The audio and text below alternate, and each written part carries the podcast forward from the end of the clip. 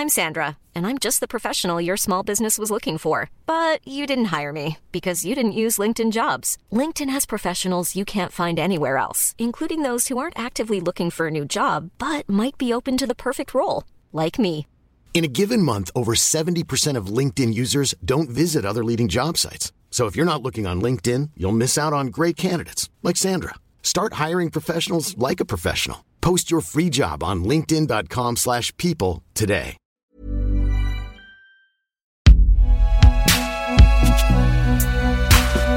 Concocté par Binge Audio.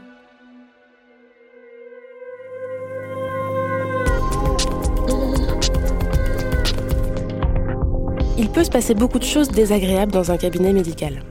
Pour certains et certaines, ce sont des piqûres. Pour d'autres, les prises de sang. Moi, ce que je redoute le plus, c'est le regard que le ou la médecin me lance quand je lui dis que je suis lesbienne. J'ai pas tellement le choix. À mon âge, quand on est une femme, on peut être sûr que la question de la contraception va arriver à un moment ou à un autre. Ne pas en avoir, c'est rendre des comptes, et pour moi, ça veut dire faire un énième coming out. Si dans les yeux des médecins, les lesbiennes n'existent pas, c'est qu'elles ne doivent pas exister non plus dans leur manuel. Où sommes-nous, patients et patientes qui ne sont pas hétéros, pas cisgenres? Si l'on parle de nous dans les formations des soignants et soignantes, qu'est-ce qu'on dit de nous? Les médecins ont-ils conscience de la norme hétéro qui traverse toute leur profession? Pour parler de tout ça, j'avais envie d'un autre type de tête-à-tête avec un médecin, un autre rendez-vous, un rendez-vous où pour une fois j'irai sans appréhension. Je suis allée voir Baptiste Beaulieu, d'abord parce qu'il est médecin généraliste à Toulouse, ensuite parce qu'il est aussi écrivain et qu'il aborde les relations entre patients, patientes, soignants et soignantes dans ses livres, et surtout parce qu'il se définit lui-même comme médecin militant, hyper présent sur les réseaux sociaux, qui porte une voix différente que j'avais envie de vous faire entendre dans ces épisodes.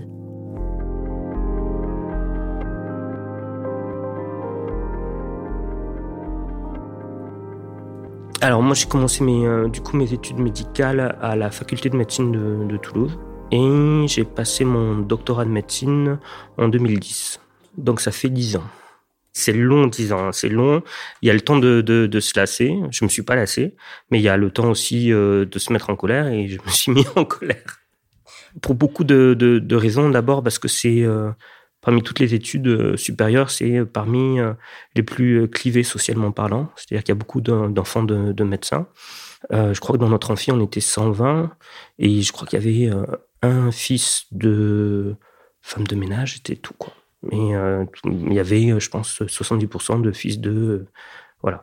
Donc ça c'est la première chose et, et qui crée déjà une forme de prise de conscience en disant c'est difficile quand on a été, euh, et ils ont de la chance, et c'est très bien pour eux, été euh, élevés dans un milieu favorisé, de se dire euh, comment je vais pouvoir plus tard appréhender ne serait-ce que les différences de classe sociale de mes patients avec mon propre vécu. C'est-à-dire qu'est-ce que je sais moi du vécu euh, d'une femme noire célibataire qui élève deux enfants et qui a un job de, caissière par exemple donc euh, ça, c'était la première asymétrie euh, qui m'a frappé de, plein fouet, parce que j'étais moi-même euh, issu d'un milieu qui était non, non médical. Et puis après, ça a été petit à petit une prise de conscience un peu plus longue, notamment quand je me suis installé en tant que médecin généraliste, parce que je mets au défi n'importe quel mec, cisgenre, d'avoir à s'occuper de 20 à 30 patients par jour, dont 70% de patientes et de pas euh, petit à petit euh, prendre conscience de la quantité de privilèges qui sont les siens euh, juste parce qu'il est né avec un pénis et des testicules. Voilà. Et donc c'est là au, vraiment au contact de la vie qu'avaient mes patientes que j'ai commencé à m'intéresser aux questions du féminisme, aux questions des inégalités de genre parce que j'étais révolté par ce que j'entendais de la vie de, mes patientes quoi. Je crois qu'à l'hôpital, on n'avait pas trop conscience de ça, parce que peut-être l'institution hospitalière, elle protège de ces réalités-là dans le sens où c'est très bête, mais euh, le patient est en minorité à l'hôpital, c'est-à-dire qu'il est tout nu, sous une blouse, allongé dans un lit. On débarque à 5, 6 dans sa chambre et on repart et on est quand même globalement plutôt entre nous. Et à partir du moment où je me suis installé en tant que médecin généraliste, et donc euh, la relation est totalement différente. C'est-à-dire que d'un seul coup, on se retrouve euh, bah, habillé, le patient ou la patiente est habillé, il est euh, assis, on est assis, c'est-à-dire qu'il est plus allongé dans un lit et nous debout, et donc la relation déjà, ne serait-ce que sur le plan de la posture, est différente. Et puis surtout, on est seul à seul, c'est-à-dire qu'on a un quart d'heure avec une personne qui va nous raconter sa vie, et donc euh, la relation est beaucoup plus égalitaire, mais on prend dans la gueule aussi ben, la réalité euh, de ce que la personne va poser sur la table. L'hôpital favorise l'entre-soi euh, des médecins, ça c'est certain, mais surtout, je pense, et euh, il m'a fallu des années pour le, conscientiser, c'est que comme toute institution, il favorise les situations de maltraitance médicale au sens large, dans le sens où c'est un grand organisme qui doit accueillir plein de personnalités différentes. Et pour pouvoir les accueillir, en tout cas dans ce qu'il croit être au mieux, d'accord Il faut créer euh, des sortes de euh, règles générales, mais qui ne s'adaptent pas à tout le monde. Et, euh, et, du coup, de ces règles générales naissent pour certaines personnes qui sont hors des clous un petit peu, qui sont atypiques, des situations, à mon avis, qui les font ressentir vraiment dans toute leur minorité. Quoi. Ce qui me meurte le plus dans mes souvenirs, tu vois, d'étudiants, c'était vraiment la la volonté de ne pas déplaire euh, au, euh, au, chef, quitte parfois à valider des situations euh, de maltraitance, voire même de discrimination typique. Je peux te donner un exemple, une petite anecdote. J'étais un étudiant et je venais de, de découvrir mon homosexualité, donc c'était une période difficile pour moi. On était à quelques jours de la validation des stages. Je faisais un stage pour le SAMU. Et on est appelé un soir pour une, une femme qui avait, je crois, euh, aux alentours de 80 ans et qui faisait un malaise cardiaque. Et donc, on, débarque au pied de la tour. On monte et euh, donc la, dame était assez âgée, elle avait des grandes tresses, euh, je me souviens de grandes tresses blanches et on pose le monito, tout ça, et on s'aperçoit qu'il faut vite l'emmener à l'hôpital, qu'elle fait ce qu'on qu'on appelle un, un, syndrome coronarien aigu, son cœur est en train de lâcher. Et il y avait une autre dame qui était là et qui nous demande euh, si elle peut venir avec nous à l'hôpital. Et euh, le, chef, qui allait valider mon stage dans quelques jours, lui demande euh, Mais vous êtes qui? Et la vieille dame s'est mise à rougir, comme ça, elle dit Mais je suis la compagne de votre patiente et je suis la compagne depuis, je crois qu'elle a dit 45 ans, comme ça. Et, et, je me souviens encore du chef qui lui claque la porte de l'ambulance sonnée en lui disant C'est pas possible, on prend que la famille. Et je me souviens de ce moment où tu dis Ah, qu'est-ce que je fais? Est-ce que, est-ce que je, lui dis, euh, t'es un vrai connard, en fait, tu la laisses monter comme tu laisserais monter euh, parce que c'est sa famille, point. Ou est-ce que je me tais parce que sinon, euh, il va me mettre une sale appréciation. Et, et donc, c'est des moments comme ça, régulièrement, où on est en dissonance cognitive avec soi-même, mais où on se met dans le moule parce qu'on veut pas déplaire, on veut pas avoir une, une mauvaise image au sein de l'hôpital. Et puis surtout, même si ça a eu tendance à être un milieu qui s'est beaucoup féminisé ces dernières années, euh, ça reste un milieu quand même très masculin, avec des codes masculins, et où il y a sans cesse euh, deux choses. Une forme de connivence euh, masculine qui passe aussi par sortir de la moindre suspicion, présomption d'homosexualité.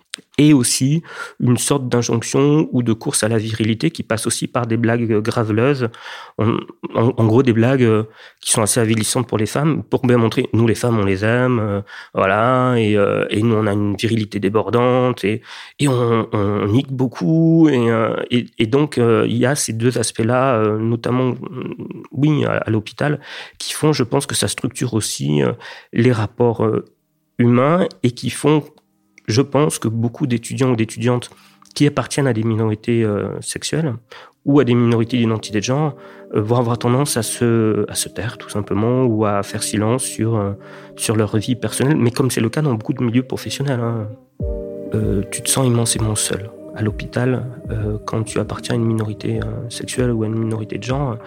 Et, euh, et puis petit à petit, euh, moi j'étais de la génération d'avant Twitter. Et quand Twitter est arrivé, j'ai vu qu'il y avait plein d'étudiantes et étudiants qui étaient lesbiennes, euh, qui étaient euh, gays, qui étaient futurs médecins.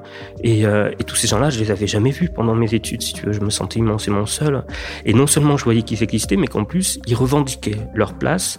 Et je crois que si j'avais eu les réseaux sociaux, tu vois, à cette époque-là, je me serais senti fort de toutes ces personnes-là pour pouvoir euh, ben, euh, peigner le museau à mon chef quand il dit à cette femme, euh, cette vieille femme lesbienne, on prend que la famille, tu vois. Et je me dis, si j'avais eu Twitter à l'époque, oui, j'aurais eu la force parce que je me serais senti légitime et épaulé par toutes ces personnes que j'ai jamais rencontrées mais que je sais existantes, de lui dire, ah ouais, tu es une crure en fait.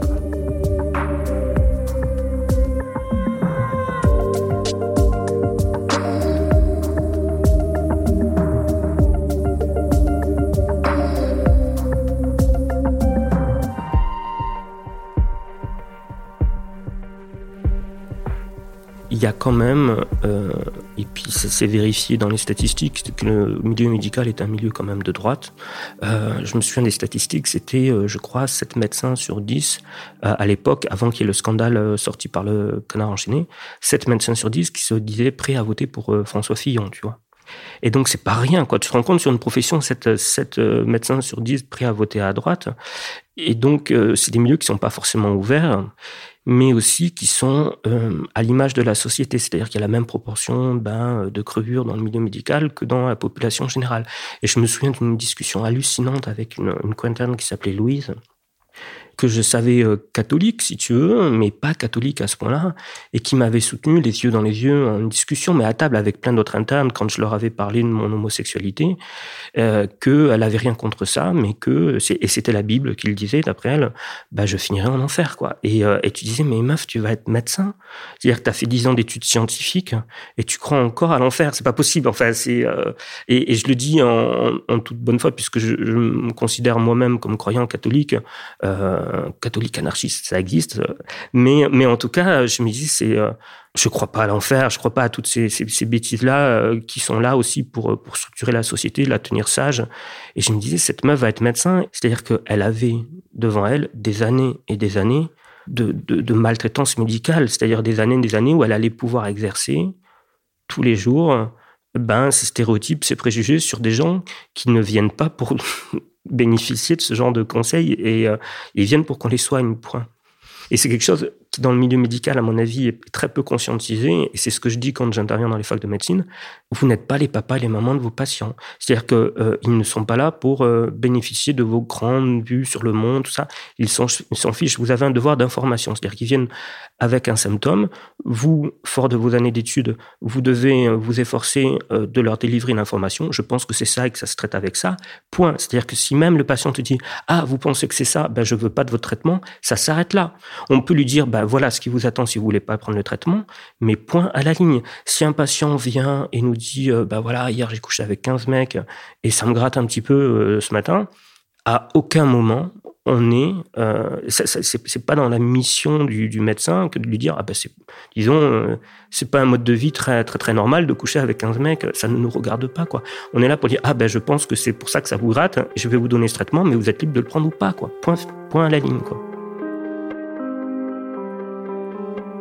Je pense que c'est très inconscient, mais que ça vient aussi euh, de l'aspect euh, euh, parfois scientiste de la médecine, dans le sens où ben, la médecine c'est une, science, en tout cas on nous la présente comme ça, une science naturelle, et donc qui vient avec un bagage qui est parfois très très lourd, le bagage des sciences naturelles, avec tout ce que ça peut revêtir en termes de volonté de étiqueter ce qui est normal, ce qui est anormal, et surtout de rediriger vers du normal ce qu'on pourrait considérer comme de la normale aux yeux de la science euh, médicale. Je te donne un petit exemple. Quand on prend par exemple euh, ben, euh, le sujet de l'homosexualité et qu'on voit le littré médical de 1887 qui une des premières définitions de l'homosexualité, le littré médical le considère vraiment comme une inversion de valeur absolue et un dérèglement total.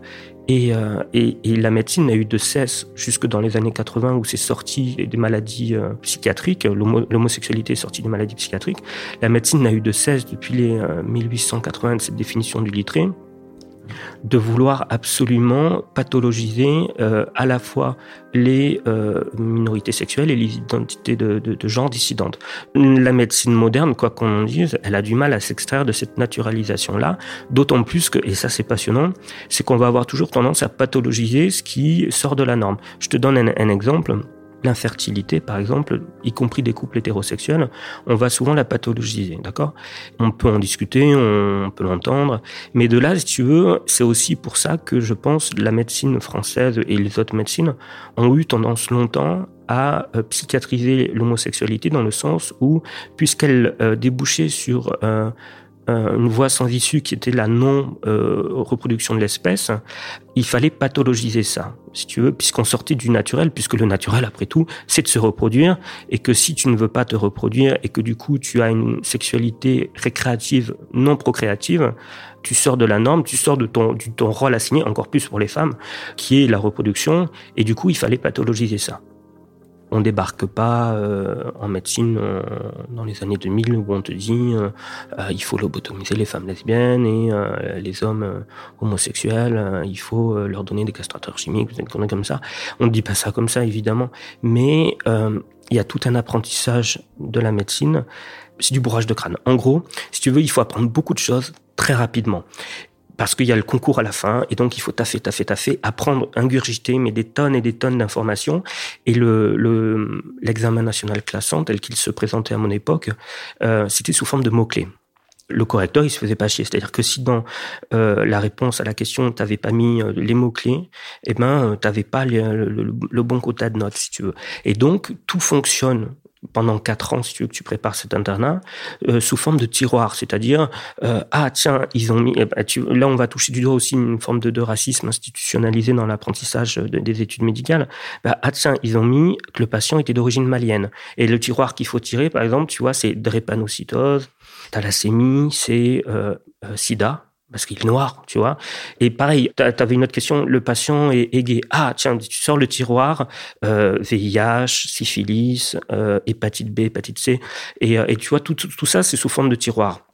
Et, a posteriori, même si je peux entendre que c'est pour être plus vigilant, si tu veux, et, je peux l'entendre, et, je ne vais pas renier le fait que la prévalence euh, du VIH dans la population homosexuelle homme est peut-être plus importante que dans la population masculine hétérosexuelle, mais cet apprentissage sous forme de tiroir et de bourrage de crâne quelque part, je me dis, est-ce que euh, cet apprentissage est le meilleur pour nous permettre d'accueillir la personne dans toute sa complexité et surtout sans la faire rentrer dans, dans la case, euh, et même s'il y a aucun mal à ça, du partouzeur sidaïque, tu vois, parce que c'est, non, mais c'est terrible. Mais c'est comme ça qu'on nous, euh, qu'on nous bourre le mou, si tu veux, en, en études de, de médecine, quoi. Ce qui veut dire que comme tu as passé quatre ans à fonctionner avec ces tiroirs, si le jour, as, un jour tu as un patient qui vient homosexuel euh, et tu dis ah mais je veux vous faire le dépistage des infections sexuellement transmissibles et que le mec dit ah mais non euh, moi je j'ai pas de relation sexuelle. Ah mais on va le faire quand même tu vois parce que c'est dans le tiroir et qu'on t'a appris pendant quatre ans que t'as tiré le tiroir homosexuel il faut mettre tout tout ça tu vois.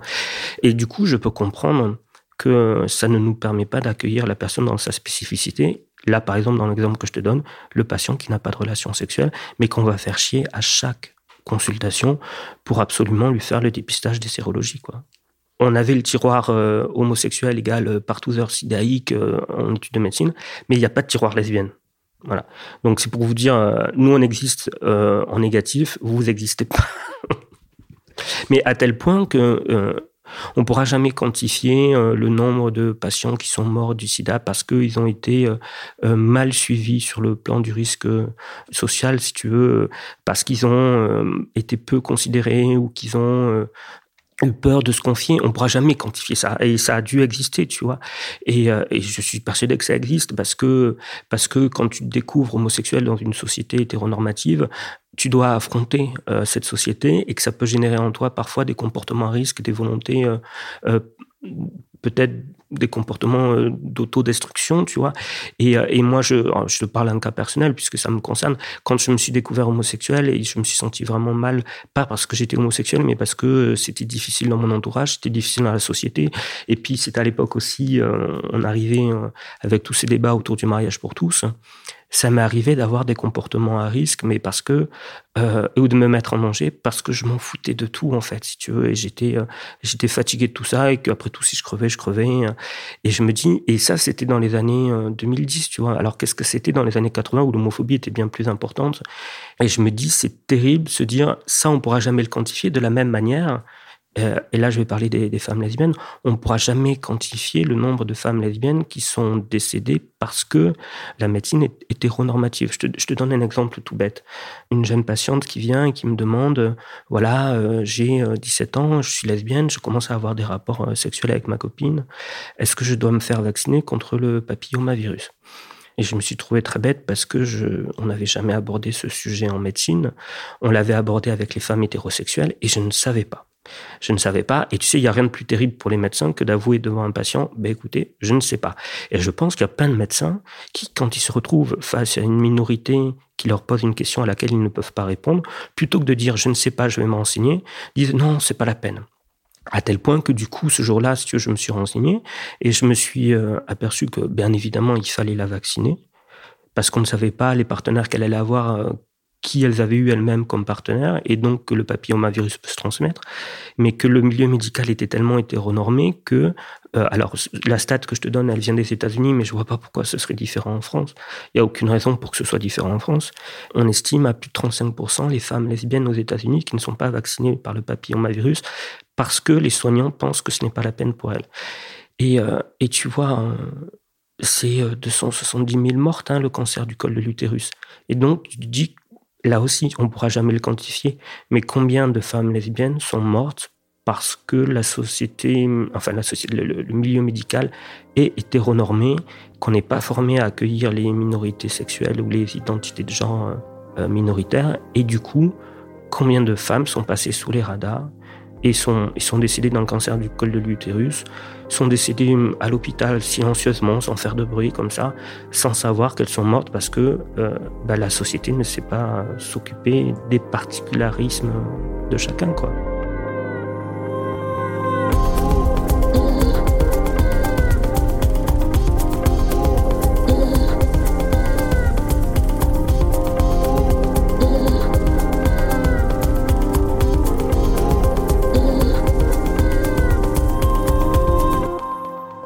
Suivre.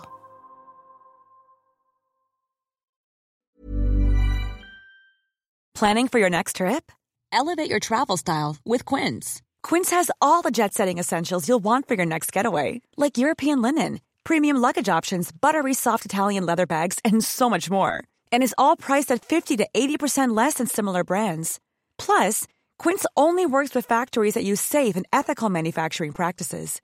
Pack your bags with high-quality essentials you'll be wearing for vacations to come with Quince. Go to quince.com slash pack for free shipping and 365-day returns.